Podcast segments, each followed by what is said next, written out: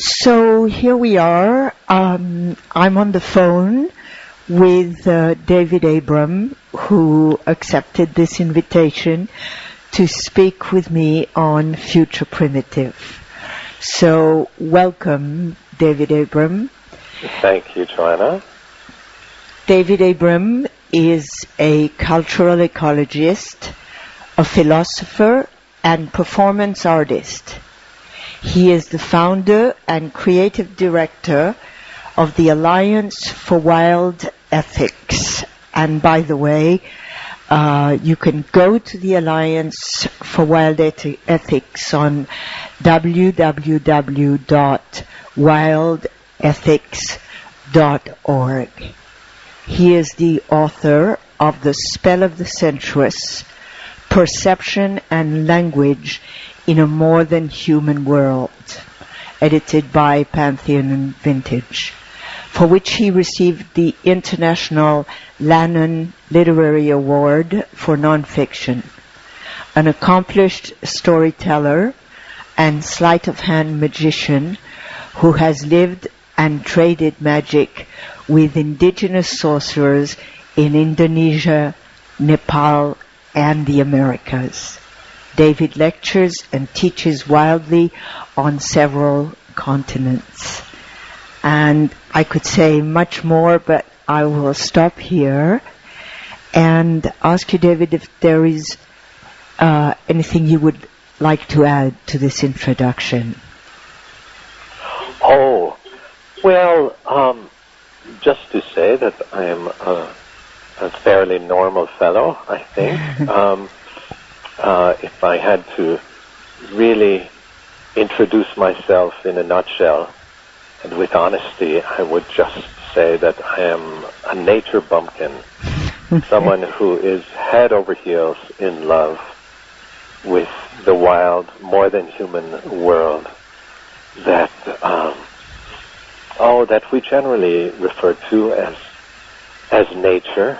Um, I call it the more than human world in order to say that it is a world that includes humankind and human culture, uh, but is, it, it is much more than, than justice. It includes many other cultures of different animals and organisms, plants, herbs, whole forests, mountains, rivers, cloud formations, the wind, the rain, uh, the whole animate earth. Uh, this is the world that I feel in service to and that uh, motivates all of my work. David, what is the place of wonder and awe in this reciprocity with all species? Oh, well, it does seem to me that uh, wonder is of the essence. Um, it is really at the heart of a wild ethic, a genuine ethic that would um, hold us two-legged, us humans, mm-hmm. in uh, a sort of humility in relation to the manifold other beings that uh, inhabit and constitute our world. Um, the state of wonder is, uh, it cannot really be defined because I think that's just native to the very notion of wonder is a kind of um, um, unexpected uh, explosion of uh, any definitions or expectations when suddenly in a state of wonder falls uh, into uh, a sudden moment of astonishment, mm. uh, and pleasure is inherent in that sense of surprise, um, and there is an opening, a sort of just uh, an unexpected opening of one's expectations, um, and one is in in that sense open to the otherness of what one needs. whether it be the blue of the sky or uh, uh, the rocky slab of granite that suddenly confronts one as one steps out of a clutch of trees and finds oneself looking at the face of an old cliff. And w- so wonder, it seems to me, is um, it combines uh, a sense of childlike um, astonishment, pleasure, with a, a deep openness toward that which one is facing. Humility. I don't know. Many of the terms that are most important to me, I, uh, I, I generally take care not to define too closely Yes. um, because the the word can have a kind of magic that dissipates if one uh, defines it yes. too thoroughly. Yes. Yes. You speak about a spell, as Yeah. in a, a magic spell, and Yeah. spelling. And spelling, as in uh, spelling the as in the of a word. alphabet. Yes. Yes, putting the letters together in the right order to to uh, spell a name or a word. hmm And you, you say that's a a particular kind of magic. Mm. Well, yes, it does seem to me that um, that to learn to spell with the alphabet hmm was, in fact, uh, at first a kind of magic and was experienced as such. It really was a kind of casting a spell. Um, if you could arrange the letters in the right order to Mhm. um, to name another being hmm or another person, it almost felt as if you had a kind of power over that other. Mm. Uh, you could uh, invoke it now not just by its spoken name, but in this visual form that would uh, provoke or call to mind uh, that being in the awareness of anybody who looked at these letters that you had just written. It was really um, a curious kind of power or magic, but it also casts a sort of spell upon our own senses as we entered into the regime of writing Mhm. and reading. We stepped uh, we stepped out of somewhat the more aboriginal, indigenous, oral relation Mhm. to the animate earth around us, whereas so many um, of our indigenous brothers and sisters, so many of the tribal peoples of this planet are traditionally oral peoples, Mhm. cultures that developed and thrived for century upon century, many of them for millennia, uh, without a formal system of writing Mhm. so many of the cultures, indeed most of the cultures that we ecologists tend to extol as um, living in some kind of right relation with the living land that they inhabit, cultures that manage to to dwell in a kind of relative reciprocity with the living earth and find ways of um, working the land that nonetheless did not hamper the ability of the earth to continually replenish itself. Such cultures, such place-based cultures, almost all of them are indigenous Mhm. and, as we now know, oral cultures, cultures without any formalized system of writing. And so one has to wonder why this is um, why this this respectful relation to the rest of nature seems to go hand in hand with an oral non-writing culture or reversing the question one can wonder what is it that writing did to our senses and to our sensory experience of the earth around us. Um, and I think these are huge questions and very important ones that are all too rarely pondered today. Could there be an, an oral relationship between a language, say a language that moves between a tree and a human being that couldn't be written down? Well, of course. Of course. Because uh, the vehicle of um, communication mm-hmm. in any oral culture is the air, the breath, the wind. Um, for us of the literate uh, world of modernity, uh, we speak of the media, and we mean by this the radio, the mm-hmm. television, the newspapers, all sorts of written media that we now engage, also the internet, um, the uh, the screens that capture our gaze, but oral peoples, traditionally oral peoples, mm-hmm. for them the primary medium, and really still the primary, primordial medium of all communication for all of us mm-hmm. is the air itself. It is the air that carries my words to the ears of another being with whom I'm sharing the same space. Yes. Um, of another person who is sitting next to me in my room or when we're just out walking in the hills. Mm-hmm. But that same air is carrying the sound of my words, the rhythm of my speaking into the ears and senses of every other organism around.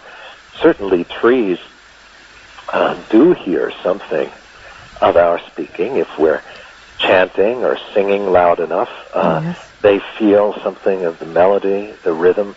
I wouldn't expect they would understand the literal dictionary meanings of our words. Yes. But there is a deeper kind of meaning that's always carried when we speak in the rhythm and shape of our speaking, in the texture and tonality of our um, of our tongue's discourse. And trees as well seem to speak anyway whenever the wind is blowing through their branches, rattling the leaves of an aspen or whooshing and whirring through the needles of the ponderosa pines mm-hmm. that grow above my home mm-hmm. here. Um, so I would say that to an oral or indigenous uh, mindset, mm-hmm. um, one finds that everything speaks. Mm-hmm. Every sound can be a voice. Even the wind in the willows mm-hmm. is a kind of voice because it carries all sorts of felt meanings to our bodies, and we are affected by um, these sounds or voices. Um, and so, of course, one can have a uh, uh, an oral uh, relationship with a tree. One can speak to a tree, and one can certainly feel the tree speaking to oneself, as long as one doesn't restrict language to being a verbal thing, because trees, like other animals, and uh, like the wind itself, does not speak in words. Mm-hmm. It only speaks in words when we inhale some of this invisible substance we call the air, mm-hmm. and then breathe it out. And as we breathe out, we shape that breath with our tongue and our teeth and our palate. And mm. Let it vibrate a couple of chords in our throat and and send it out into the world as a word mm. or a song. Mm-hmm. But still, it's just the wind blowing through us. Not that different from the breeze as it pours through the branches of a cottonwood tree. Mm-hmm. Um, it's it's the wind that speaks in us and through us. That anyway is is the way many tribal indigenous people would speak of language. Um, mm-hmm. they see our words as being shaped breath. Mm-hmm. And so the breath or the air, yes. this invisible mystery in which we're bodily immersed, mm-hmm. is the implicit intermediary in all communication. And and hence one finds as one wanders uh, the world, if one has the luck to spend time with different indigenous communities, um, whether the different native communities here in North America, the Lakota people of the plains, or the, the Hopi people of the Southwest Desert near here where I live, Mm-hmm. um, or the Ogoni people in Nigeria, or the Sami people of northern Scandinavia, or the Pintupi and Pitjantjatjara of Australia, one finds among all these very different cultures, so weirdly uh, distinct from one another, certain commonalities, and one of them is a sense that the wind, the invisible air itself, is um, is a mystery of mysteries. Mm. Um, it's a very holy, very sacred presence. Um, for the Navajo people near here, they speak of it as Nilchi, Uh-huh. which means the holy wind. And the holy wind is, is what gives all things life and breath and awareness. Uh-huh. And um, so it's not just humans that are aware, but every being that partakes of Nilchi, the holy wind, every animal that breathes, every plant that uh, metabolizes the carbon dioxide from the air, as we would say, Mm. is is thus also awake and aware, though in a very different shape, and hence has a very different experience of awareness than we do. But the mountains too participate in the swirling atmosphere, the clouds as well. So every being partakes of awareness by virtue of being immersed and embedded uh, with their whole body within the breathing earth. Mm. Mhm. And do air, fire, and water have a language? I don't know. I don't know. Uh, it would be hard to believe that that they do not. yes. But I'm speaking here um, as an almost as an animistic, uh, indigenous person myself, which is um, not entirely the case. Uh, I do think we all have our oral animistic um, ground uh, that our body is, is sort of spontaneously um, animistic by its very nature.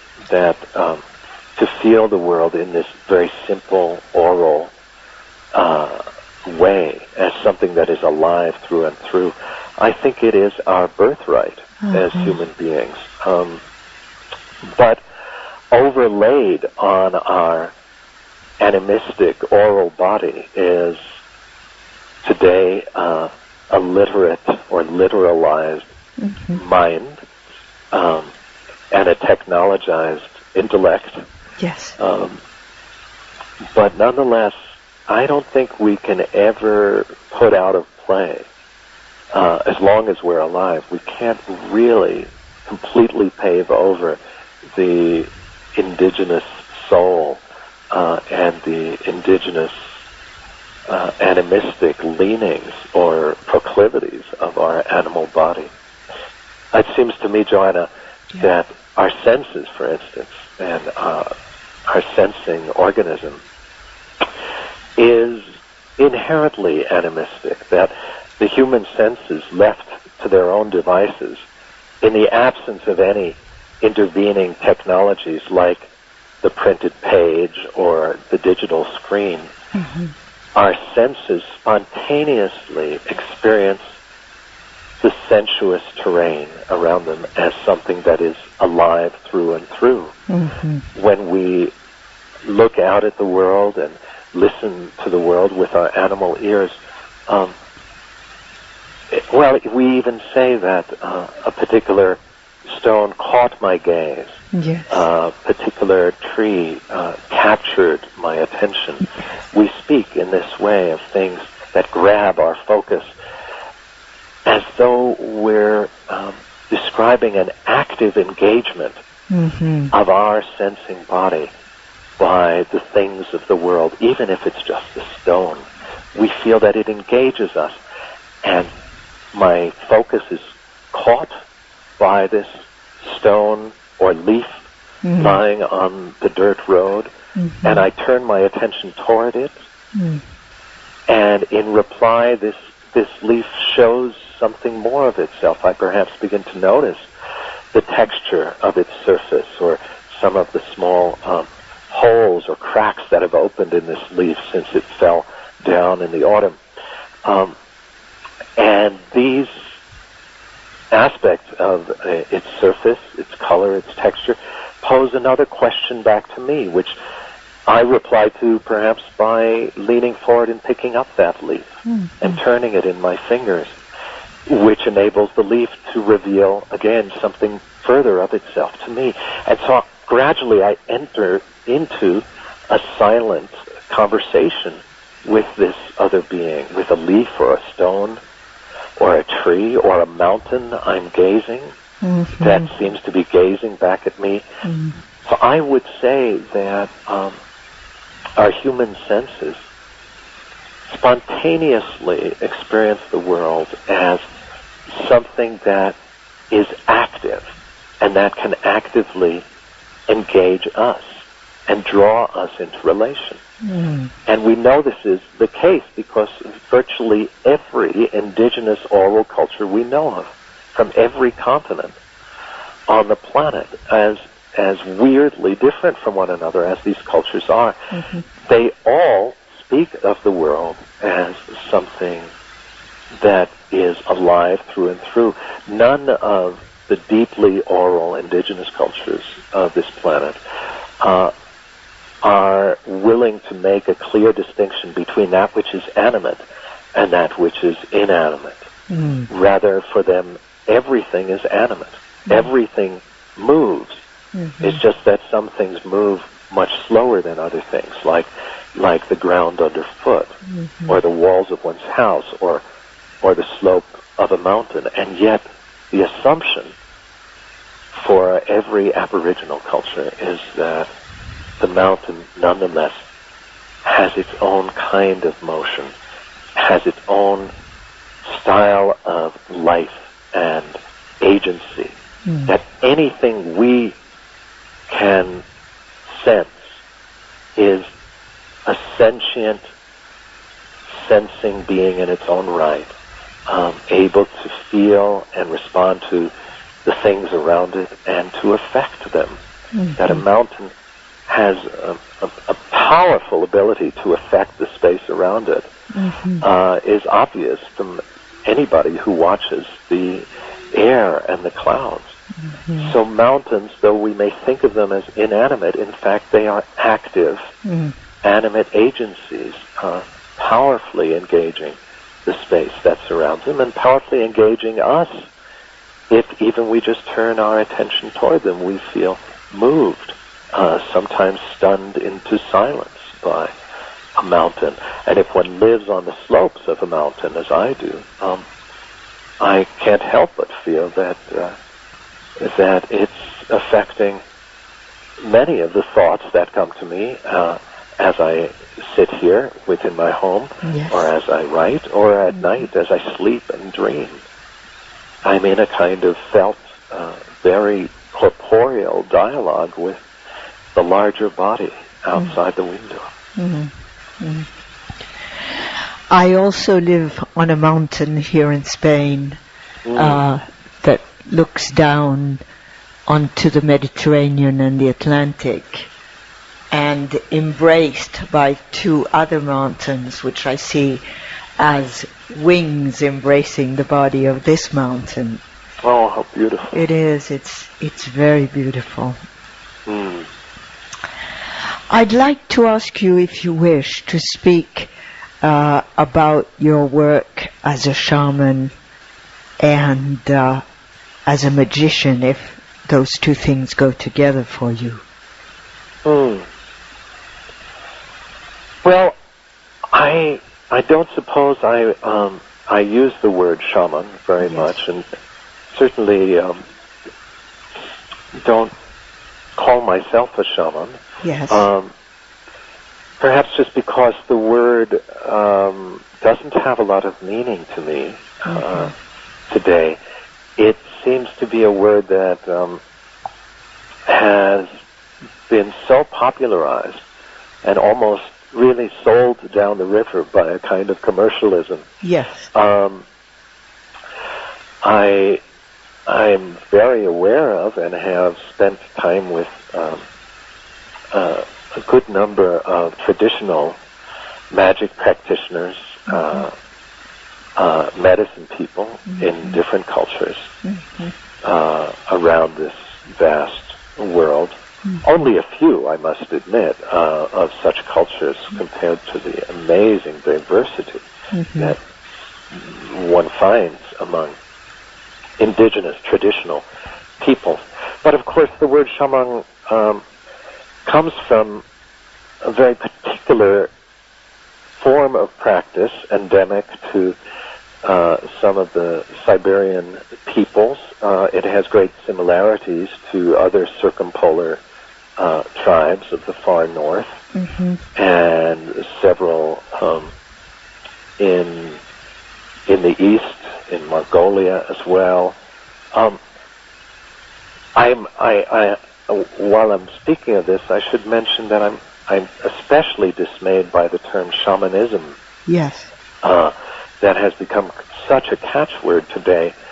Um, but I really wouldn't know what uh, this word means. I don't know what it means, except the kind of um, uh, contemporary commercialized glop, where where a form of practice, a style of magic that is so particular to each indigenous tradition, given the closeness that these traditions have to the living land that holds them, and given the diversity, the differences between uh, northern Siberia and the Amazon rainforest, or the deserts of the American Southwest, here where I live, or the northwest coast of North America. Every indigenous oral people is in a very direct, uh, reciprocal rapport with the living landscape that it inhabits. And these landscapes are so different from one another, and hence the forms of magic and the particular medicines that are um, available to a culture and that arise between that people and the local earth are unique to each culture. And I'm astonished at the way in which we've assumed that um, that this particular magic of the shaman is one thing that is found in the same way in every tribal culture. I don't believe it is, and I believe it's it does a tremendous disservice to just speak of shamanism as if it is uh, a single body of practice that can be decontextualized from the particular uh, cultures where uh, these people of unique uh, medicine practice their craft. Um, so I would say this that um, that while the term shamanism makes little sense to me, also because it seems to suggest that the shaman is at the center of the tribal community. Shamanism suggests that this there's a whole um, almost religious uh, uh, body of belief, a religion that almost worships the shaman, that that places its focus upon the shaman. Hence, we'd call it shamanism. But anyone who has spent a long time among different indigenous peoples has discovered that the shamans or medicine people or magicians are only very rarely um, at the center of their communities. They don't even dwell usually within the the human hubbub um, of the community. They're usually living out at the very edge of the community, or even beyond the boundary of the village, out among a cluster of wild boulders, or or or out among um, some wild uh, swamps where the village people wouldn't even venture at night because the magician's uh, intelligence his or her unique form of sentience is not encompassed by the the style of intelligence that's common to the human village.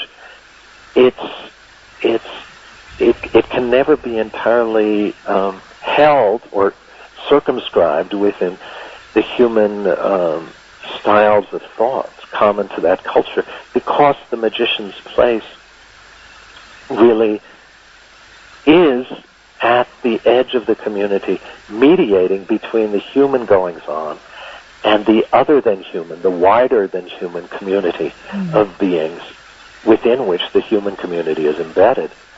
But the shaman or the magician's mm.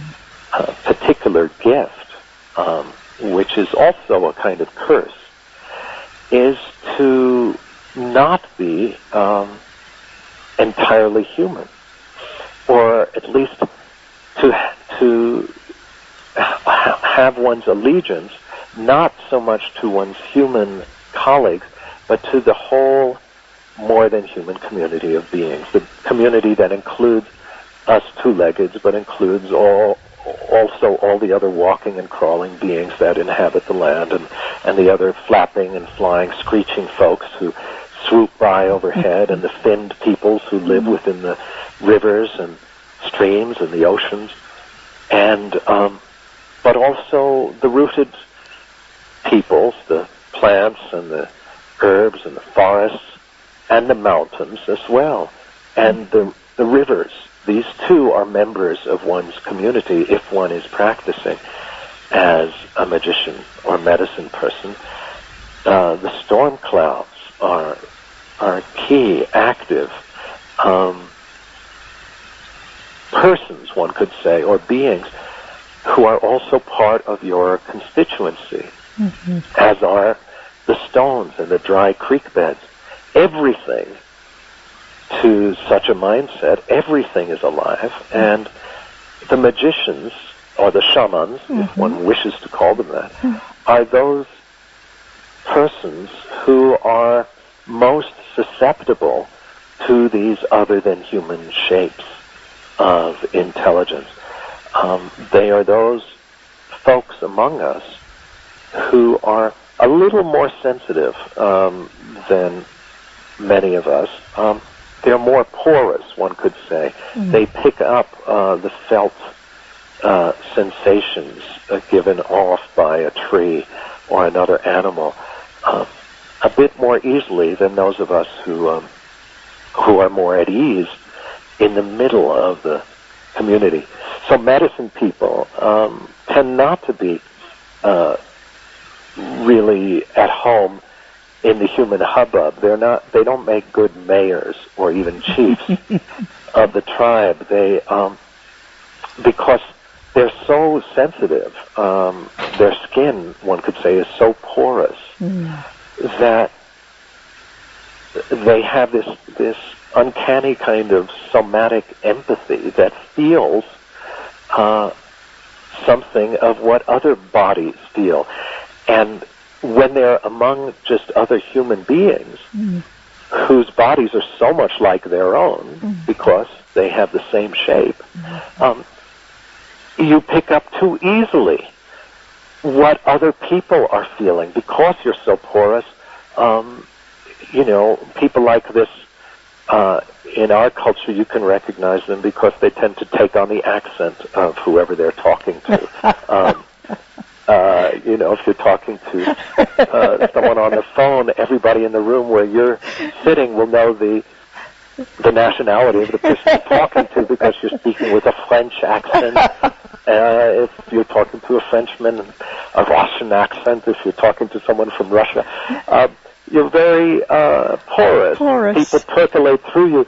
And um, a lot of people are like this, of course. Mm. It's, uh, it's, it's not a tiny uh, minority. It could be as much as 20% of the human population, is such that um, that you're just a little too sensitive to hang out strictly with others of your own species mm because it blows out your circuits. You just mm feel what they feel all the time, and you can be sitting in a room talking to someone and in a big party even, and someone comes in who's all bummed out because they've been fired from their job, and and you start feeling kind of glum and dejected without even knowing why. Um, or somebody enters behind you who is terribly el- elated because something wonderful just happened in their life, and you start feeling rather good and mm. um, and kind of giddy without even seeing that person. Your body picks it up from his body or from her body because you have this kind of uh, uncanny somatic empathy. Well, this is the style of nervous system that is common to uh, the magicians mm-hmm. or the medicine people mm-hmm. or the shamans of any uh, place-based culture. And such folks tend quite naturally to gravitate toward the edge of the human community so they're not surrounded by other two-leggeds all the time. Mm. But with one hand, they can be in relation to the human goings-on, but with the other hand, they're in relation to the forest and to all the other shapes of sensitivity and sentience that comprise the forest. And that becomes their charge within the community. Their responsibility mm-hmm. is to tend the boundary between the human world and the more than human world and to make sure that that boundary itself stays porous, mm-hmm. that it that it stays a membrane mm-hmm that it never hardens into a barrier shutting out the more than human world, but it, but that it stays a porous membrane across which there is a two-way flow yeah. in both directions. That the human community never takes more from the land than it returns to the living land, whether with prayers or propitiations mm-hmm. um, or simply praises.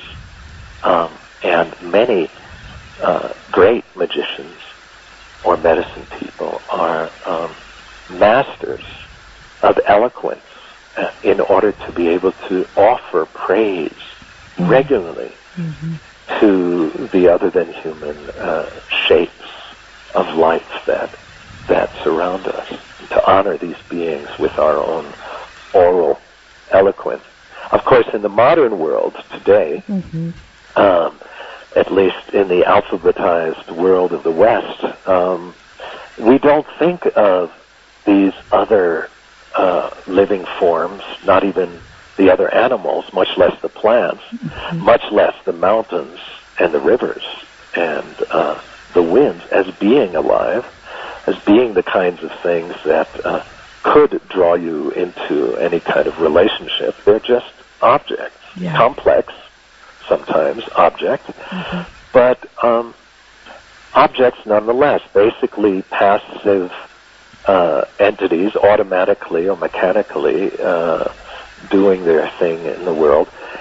And so uh, in the modern world, people who have that very kind of sensitivity and porousness tend not to know what to do with themselves, um, and they start getting in a lot of trouble. Um, by the time they're in their mid teenage years, mm-hmm. often uh, such sensitives, um, because they're not recognized within the culture and because they have no place really mm-hmm. in a culture that defines everything that's not human as basically inert or inanimate.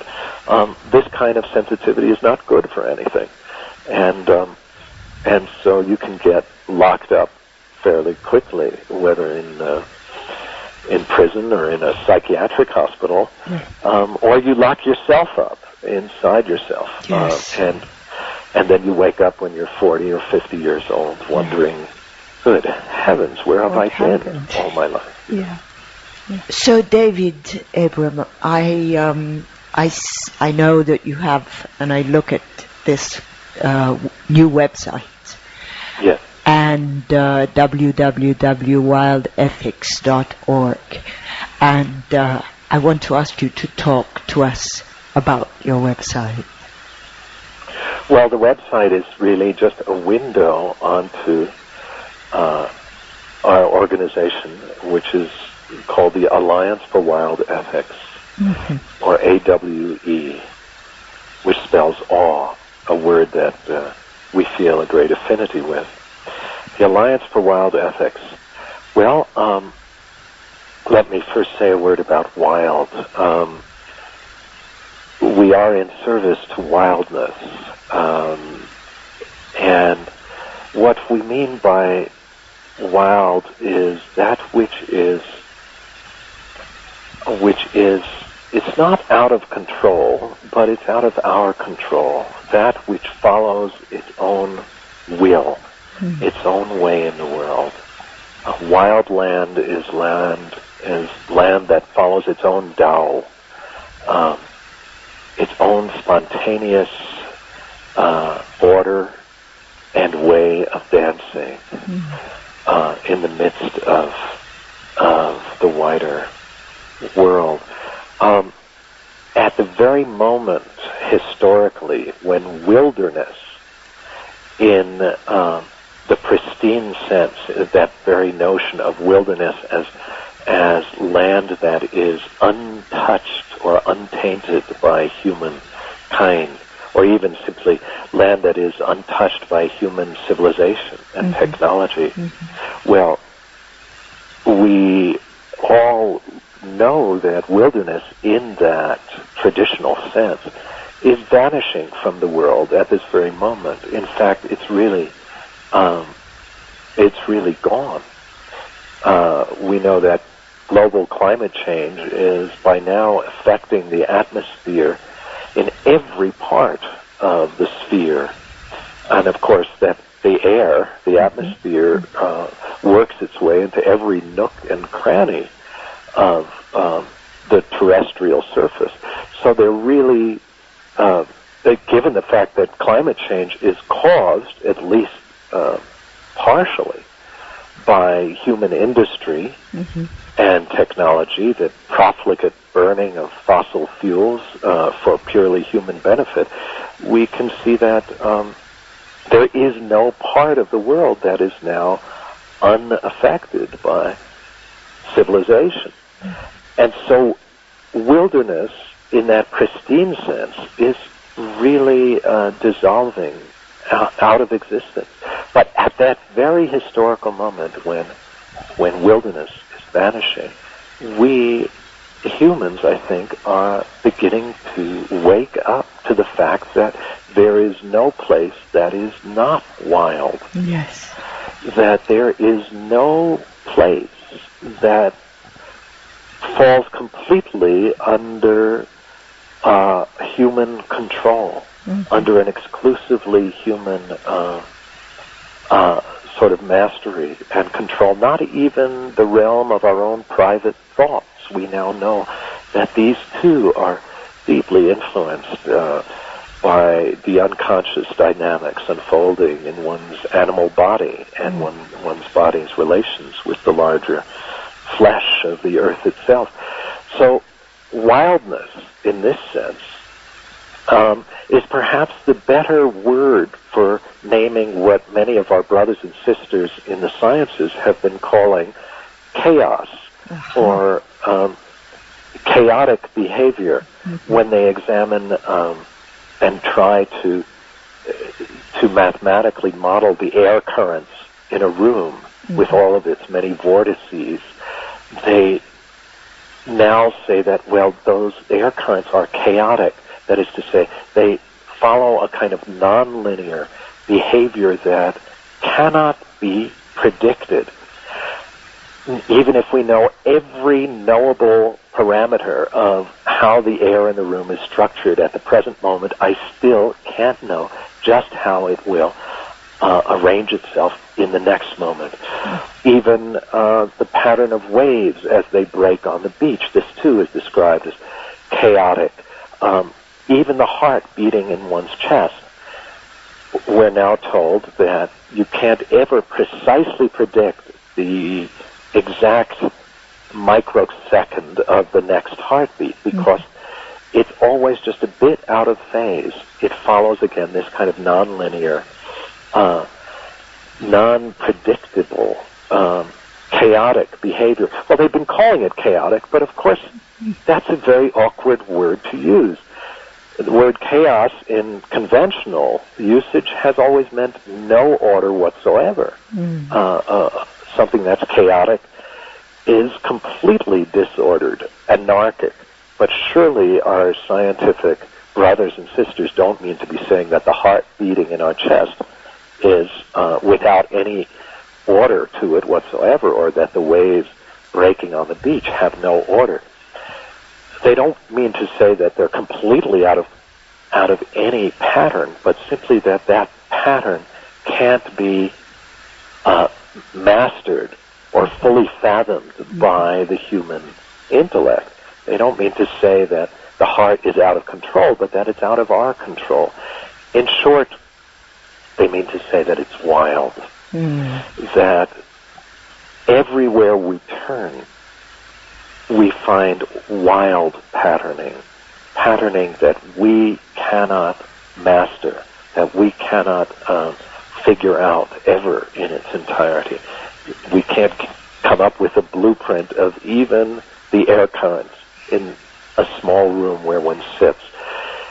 So wildness, in this sense, um, wild is a much better word than chaos, Mhm. and wildness is what we are made of. Um, it's what constitutes the human animal and every other presence uh, in this elemental earth. We're made of wildness.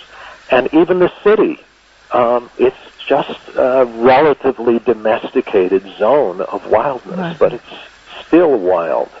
Um, so uh, one can't really step out of the wild. What one can do is deny it and pretend that one has mastery over a certain uh, subset of wild phenomena. But when we deny that it's really wild, or we pretend that we really do have that kind of mastery and control, then we take ourselves out of relation with the larger, more than human patternings, the, the, the, the wilder field of spontaneity that is this um, outrageous biosphere, this planet that we inhabit. And so the Alliance for Wild Ethics has as its intent um, the dissemination of various practices, insights, um, and um, knowledges for bringing human communities back into right relation with the living landscapes that they inhabit. And a central um, strategy of ours is the rejuvenation of oral culture as an ecological imperative. Because uh, our sense is that um, literate culture, and we, we are all um, readers and we love to write. I'm a writer, uh, finishing uh, uh, another book just right now, in fact, and I love to read. So I'm not getting down on the written word. Yeah. I just want to say that it is not everything. That the culture of the book, of uh, and of newspapers and magazines, the literate culture is inherently, I would say, cosmopolitan. It makes possible the mixing of stories from many different places and cultures and different eras and epochs. Um, and it brings this rich cosmopolitan buzz that comes from that mixing of different stories. Um, the excitement of the, the, the cosmopolitan city center is something I love. Um, but if the culture of the book is inherently cosmopolitan, and hence uh, a, a little bit abstracted from a full-on uh, intimacy with place, because you're you're you're engaged in tales and insights from other places. Well, I would say the culture of the computer and computer literacy and the internet, the culture of blogs and emails and web pages like yours Yes. uh, and mine is even more abstract in a way. It's, um, I would say, somewhat global and globalizing. And when I sit down to uh, work on the internet and correspond with friends, I'm almost uh, leaving my body immobilized in the chair as I uh, dialogue with people who have logged on in other places around the sphere. The internet is, I would say, inherently globalizing, and it's making possible the rapid globalization of the economy and many other things. Um, in contrast to both of these, the culture of oral culture, the culture of stories and face-to-face storytelling is inherently local. It is the telling of tales that are not written down anywhere, but that live in the local landscape. Uh, story of how the river feels when the salmon return to its waters. Mm-hmm. And this is a story that we tell when uh, the salmon begin coming up the river into the smaller streams again. Different uh, communities that live in those headwaters begin to gather out on the banks of those streams and to tell some of the stories that uh, are about this marvelous cyclical event. And I've been present at, at several such tellings that are being rejuvenated now, not just by native peoples, but rejuvenated by the gringos and the white people and the Hispanic people, all the people who live in these communities that know they need to honor the land in order to bring their senses back into deep connection with the sensuous earth. And so these are festivals of honoring the salmon, and people have composed not just songs but dances, salmon dances, that they do wearing masks uh, to honor the salmon as they're returning. It's just one example of yeah. a kind of oral culture that can begin to percolate when we reserve some space in our days, not just uh, for that kind of languaging we practice over the computer and the other kind of languaging we engage in when we're reading and writing books or newspapers, but a practice of interchange and communication that is not written down neither on the page nor the screen, but a kind of thing that we do when we tug our kids out of doors and point up to the starry sky and improvise a story about how those stars came to be there, or just what goes on inside that forest edge every full moon, or if we live in the middle of the city, what are the stories there that live on those streets and between those uh, steel and glass walls? Um, at the street corners um, where those traffic lights uh, reside that turn red just as you pull up to them with your automobile. It's as if the spirits still live at the crossroads as they used to in all the old stories. The spirits linger and hang out at the crossroads. Well, in the mid- middle of the city, they do the same thing, attracted by the electric buzz of our traffic lights. Mm-hmm. And they're the ones, perhaps, who turn those lights from green to red just as you're driving up to them all the time. And then they feast on the frustration of the drivers steaming in the cabin of the car. Well, beginning to tell stories again is to begin to wake up our indigenous soul, to wake up the animistic sensibility that is our birthright as human beings. And so the Alliance for Wild Ethics is about rejuvenating oral culture um, as an ecological imperative, as a way to replenish the spontaneous kinship between the human animal and the animate earth, and um, and so to bring ourselves back into right relation with the land. Well, I've shared with you that, that your work and conversation with you uh, has been an inspiration for my creating futureprimitive.org. You're speaking uh. about oral tradition because I just have this strong feeling that as long as the internet is is working, uh, at least we can feel each other's voices. Yes. And it may not be like looking each, into each other's faces, but there is something about hearing each other. So, Oh, yeah. certainly, certainly. So- I, I think I would say, you know, when I speak of rejuvenating oral culture, I certainly don't mean to the exclusion of writing or the internet.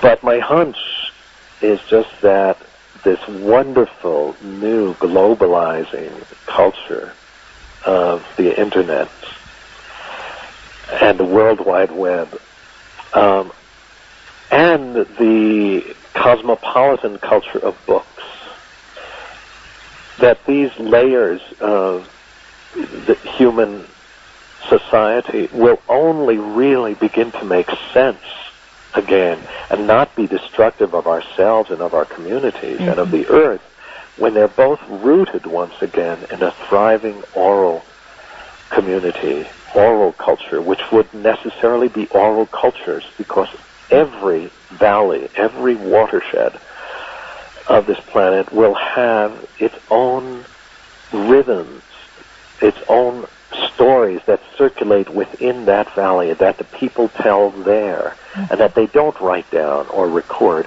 Yeah. And so they live there out on the land and people gather out on the land in the appropriate season to tell those stories to one another.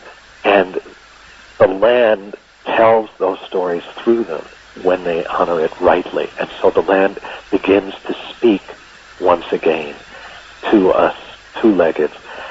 So it really is at this very moment of globalization uh, a tremendous opportunity for uh, for a re-diversification of culture and a localizing of uh, of community that that is almost um, it's almost allowed by um, and made possible by the global interconnectedness that the computer is uh, is fostering right now. It frees us to also drop back into the intimacy of the particular places we inhabit and to cultivate a culture appropriate to that valley, to the particular place where you live, to that wetland, to that coastal estuary, uh, to that city or town. Um, a, a, a kind of culture with its stories and songs and rhythms that will be different even from the way they speak on the other side of, of the nearby hills. Yeah. And that is what the earth, I think, is asking from us now. Um, she cannot withstand uh, uh, uh, the total homogenization of human civilization, trying to treat the earth as though it was just one amorphous, homogenous thing. Like any organic being, this biosphere is a vast spherical metabolism that has different organs and tissues within itself. And just like my body would fall apart if the cells within my heart were trying to do the same thing as those within my kneecap or the cells within my liver.